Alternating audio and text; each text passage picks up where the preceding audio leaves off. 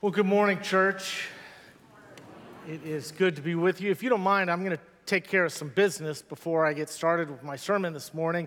Uh, I mentioned last week, uh, last month, we celebrated 150 years since our founding as a church, as the university's church, that we started 150 years ago as the church for faculty, students, and staff of what is now Texas Christian University. And those of us, those of us that are TCU football fans, we've had a hard year, especially, especially on the heels of a national championship run last year. And so this year, uh, we have had to look for moments of brightness and things to celebrate anywhere we can find them. And it dawned on me last night, dawned on me last night that we have beaten this season SMU, which is the Methodists, we have beaten BYU, which is the Mormons, and yesterday we were victorious over Baylor, which is the Baptists. So, as the disciples, we, uh, yeah, thank you, this is fine. But wait, hold on, hold, hold on, just wait. Hold your applause, I've got something even better than that. and that is so this morning I have discovered uh, and declared that as the university's church, uh, I am instituting what I'm going to call the Jesus Cup uh, because we have, we have beaten the Methodists and the, the Mormons and the Baptists. Now, the only trophy that I could find is the second place uh, UCC Golf Classic from 1981. That's the only thing that I could find. Uh, and the golf club is missing. So if anybody knows where that is, but if you uh, if you would like to come and see, oh geez, it just fell.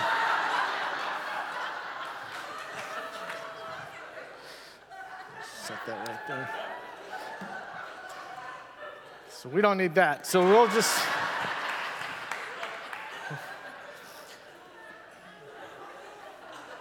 If you would like to come see the Jesus Cup, it'll be in my office. How's that sound?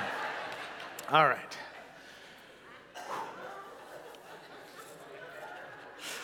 I have the best job in the world. I'm just going to tell you that right now.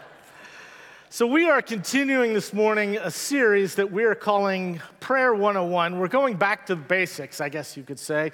And this whole series is based upon a book uh, by Anne Lamott, in which she says, in the very opening lines of the book, I don't know much about God and prayer, but I've come to believe that there is something to be said about keeping prayer simple.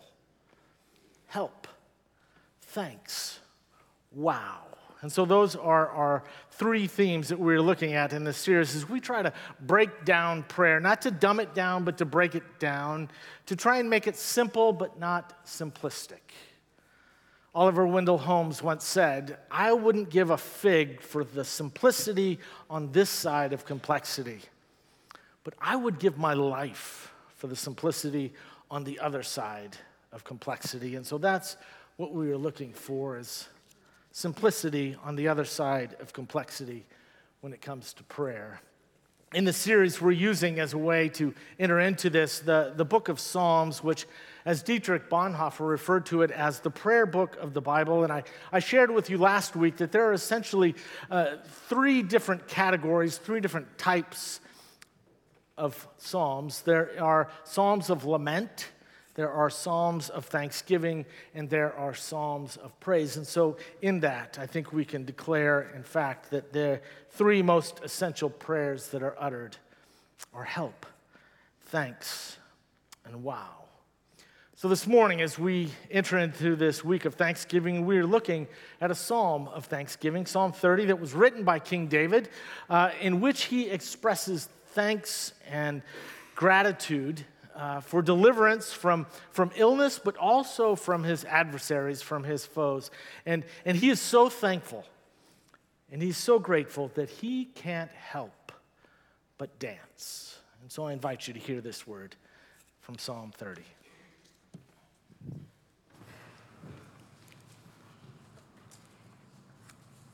Today's reading is from Psalms 30, 1 through 5, and 11 through 12. Here begins the reading. I will extol you, O Lord, for you have drawn me up and did not let my foes rejoice over me. O Lord my God, I cried to you for help, and you have healed me. O Lord, you brought up my soul from Sheol, restored me to life from among those gone down to the pit. Sing praises to the Lord, O you his faithful ones, and give thanks to his holy name. For his anger is but a moment, his favor is for a lifetime. Weeping may linger for the night, but joy comes with the morning. You have turned my mourning into dancing. You have taken off my sackcloth and clothed me with joy, so that my soul may praise you and not be silent. O Lord my God, I will give thanks to you forever. Here ends the reading, the word of God for the people of God.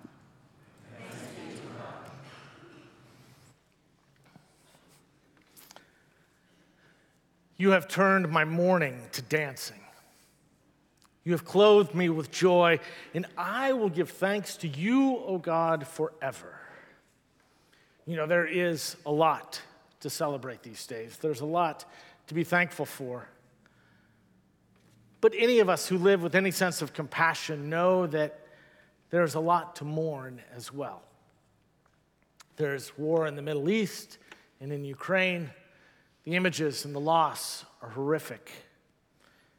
And as a result of that, uh, there is anti Semitism and Islamophobia here in the United States. And not only that, but Christian nationalism is a threat to our democracy.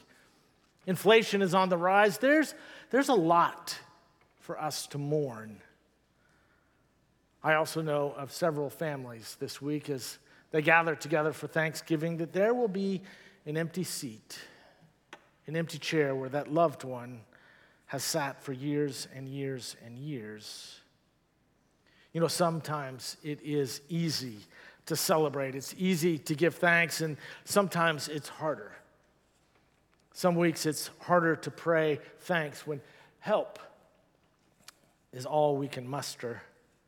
And the psalmist, as you heard a minute ago, alluded to that. He says that, you know, there's, there's going to be good days, and there's going to be hard days, that life is a bit of a roller coaster. One of my favorite bloggers that I read regularly says that life is a mixture of brutal and beautiful. It's a combination of both. She's created a new word to describe life. She says, Life is brutiful. And we know that to be true. Anne Lamott says, you know, it's easy to thank God for life when things are going well. But life is much bigger than we give it credit for, and, and much of the time it's harder than we would like. But it's a package deal, though. In other words, life is brutiful. She tells the story of when her son Sam was about seven years old. And he came to the grips with the realization that, that we would all die at some point and it doesn't all happen at the same time. And there was a, a good chance that, that he may have to live for a time without his mother, the only parent that he had ever known. And when that realization came over him, he began, he began to weep. He began to weep, and between the sobs, he finally said, If I had known that, I wouldn't have agreed to be born. I think if all of us understood how hard life can be at times, we might not have agreed to be born.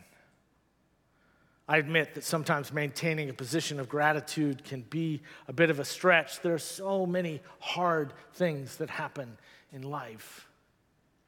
Back during the days of the Depression, there was a group of clergy up in the Northeast that gathered together they met each month, and this month in November, they decided they decided that they were going to have conversation about how best to conduct their Thanksgiving services. Remember, this is right in the middle of the Great Depression. Things were about as bad as they could get. There was no sign of relief in sight. The bread lines were depressingly long. The stock market had plummeted. The, the term Great Depression seemed an apt description of pretty much everything in the world at that time. And so the clergy that were gathered together for this monthly meeting, they, they started thinking that maybe the best thing that they could do, the most sensitive, the most pastoral thing that they could do, would just lightly touch on Thanksgiving in reverence to all of the human misery that was all around them. But there was one of them, though, that listened for a while and then, and then spoke up. This is not the time, he suggested. This is not the time to just to give a, a mere mention to Thanksgiving. In fact, in fact, just the opposite. This was the time for the nation to put matters in perspective, to thank God for the blessings that are always present, but just sometimes suppressed, hidden due to the hardship that is all around. You think of those pilgrims on the very first Thanksgiving, half of their people were dead. They were without a home, no country to call their own. But still, but still, there was thanksgiving to God. And I would argue, I would argue that their gratitude was not for something, but it was in something. And not only that, it was that, that same sense of gratitude that led Abraham Lincoln to formally establish Thanksgiving Day right in the midst of the Civil War when, when the list of casualties was growing on both sides, when the very nation itself struggled to survive. It was that sense of gratitude that led him to establish the very first Thanksgiving Day. There is this great story in Luke's gospel Jesus is traveling to Jerusalem. He's going through an area between Samaria and Galilee. And, and, and as he's going, he, he is approached. There are 10 lepers that are sitting there by the side of the road. And, and, and there they are. They're there because they are obligated to be there. If you had leprosy at the time, you weren't allowed to live in amongst the society. Leprosy was considered to be highly contagious. And so, not only that, not only were you, were you forced to live on the outskirts of town, but if anyone were to approach, you had to, required by law, to call out, unclean, unclean, to, to warn them to stay away.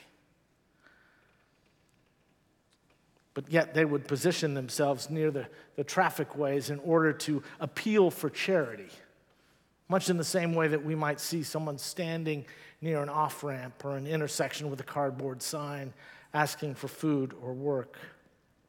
Well, as Jesus nears, they call out and ask for mercy. And, and Jesus, in that moment, he doesn't do anything miraculous. He doesn't do anything, no special words, no actions, just instructions. He says, Go and, and present yourself to the priest, again, in accordance to the law.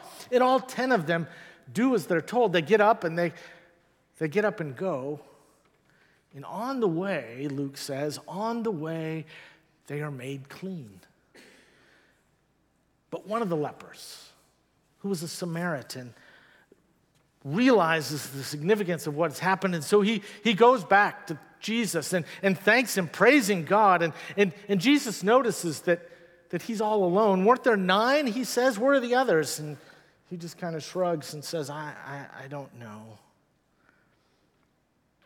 And so Jesus says to the Samaritan, Get up and go on your way. Your faith, he says, has made you well. Now, the original Greek says something slightly different. The original Greek literally says, saved you. That your faith has saved you, not made you well, which been, would have been enough, but, but the original Greek says saved you. The implication here was that what the commentaries point out is that all 10 were healed, but only one was saved the Samaritan. Two time loser. Not only was he a leper, but also a Samaritan. The one with the most to lose, but also the one with the most to gain. The Samaritan was the only one of the 10 that was saved. And what was it? It was his gratitude, his simple prayer. Jesus, thanks. You know, when I look at the world around us today, when I look at our culture, what oftentimes leads to a sense of distance and isolation in our culture, the, the one that, that, that many of us feel and sense amongst others, I would argue that in some ways is a deeply ingrained feeling of entitlement. This notion that somehow that, that, that, that, I'm entitled to things, that, that I don't owe anyone for anything, that I, I have no responsibility to care for anybody else. Now, how many of you, when I say that, immediately think of someone that they know that, that fits that description to a T? Is there someone in your life that immediately comes to mind? But how many of us immediately think of ourselves?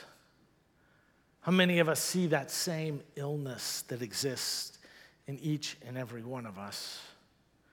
You see, I would argue that there is this deep self centeredness that assumes that, that everything is my right, that everything is my due. It's this attitude that replaces concern for other people, the, the community, with this preoccupation with my own needs. And that is what enables us, what forces us to maintain our difference, is the illusion of our absolute independence of each other. And healed of illness, we wander off because, after all, we're entitled to it. There is this sense, no sense of we. All too often, it's just me.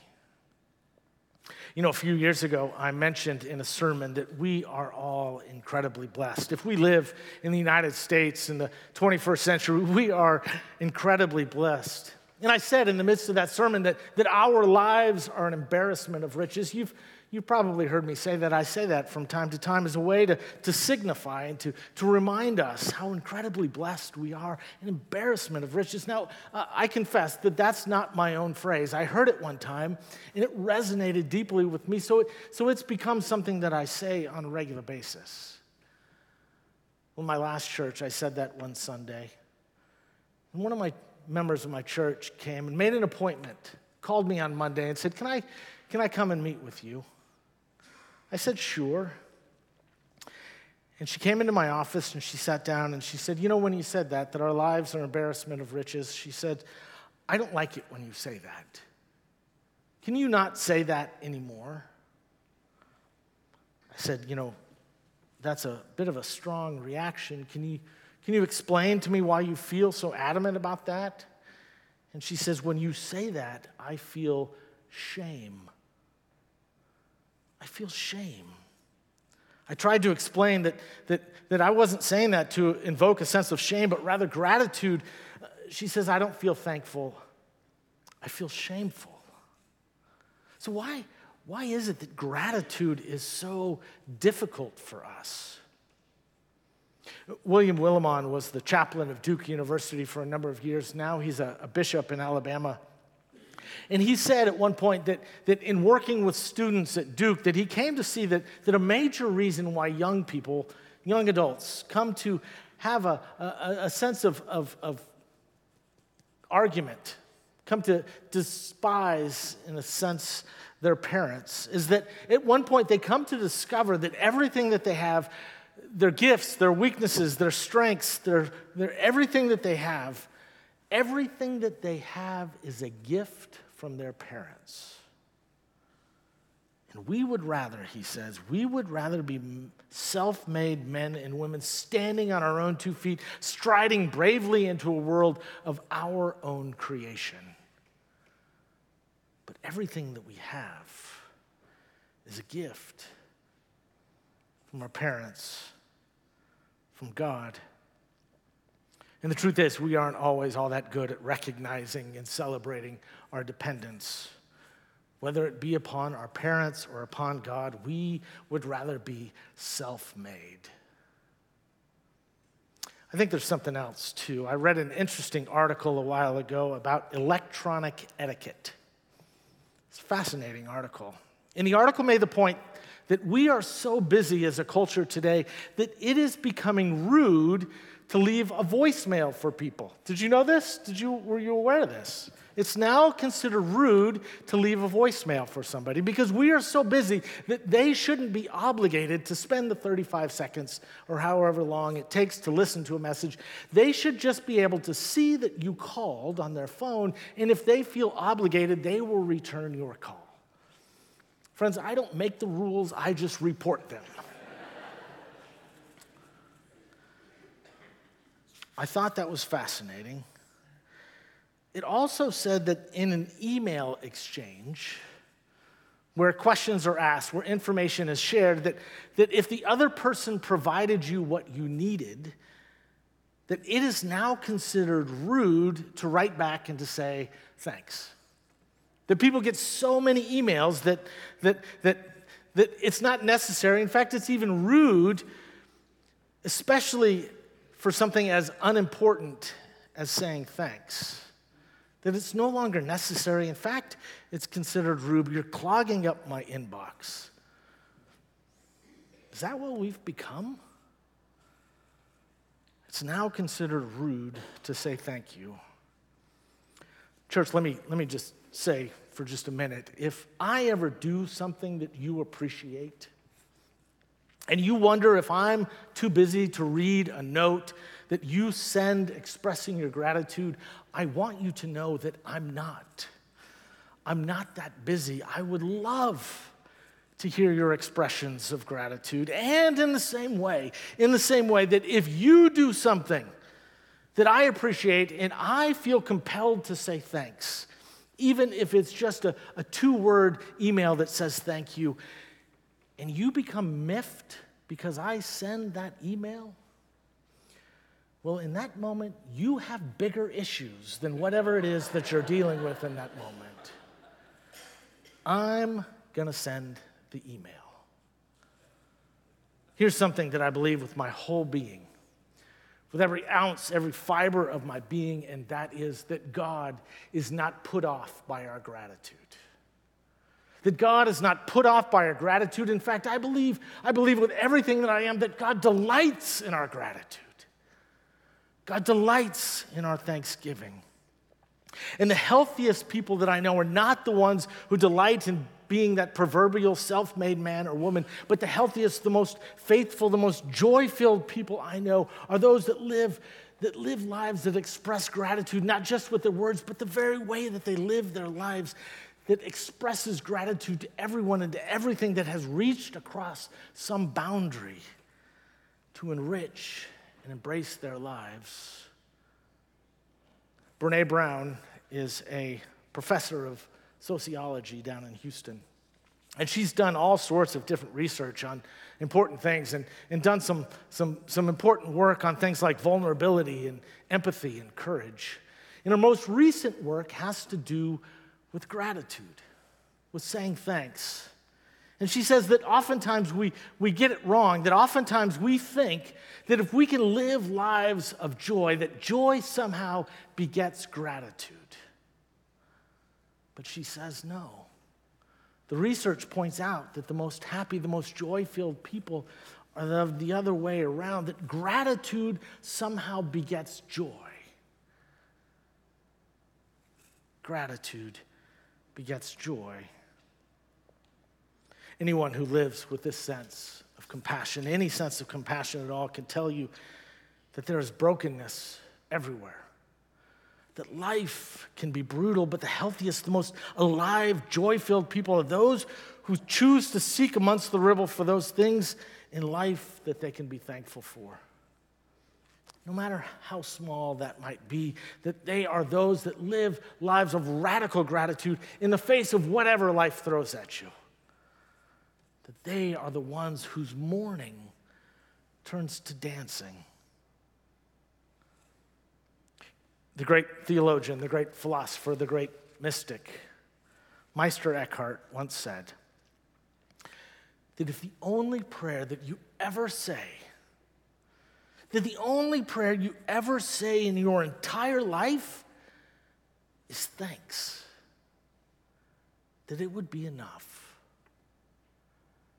If the only prayer that we ever say in our entire life is thank you, God. It'd be enough. Thank you,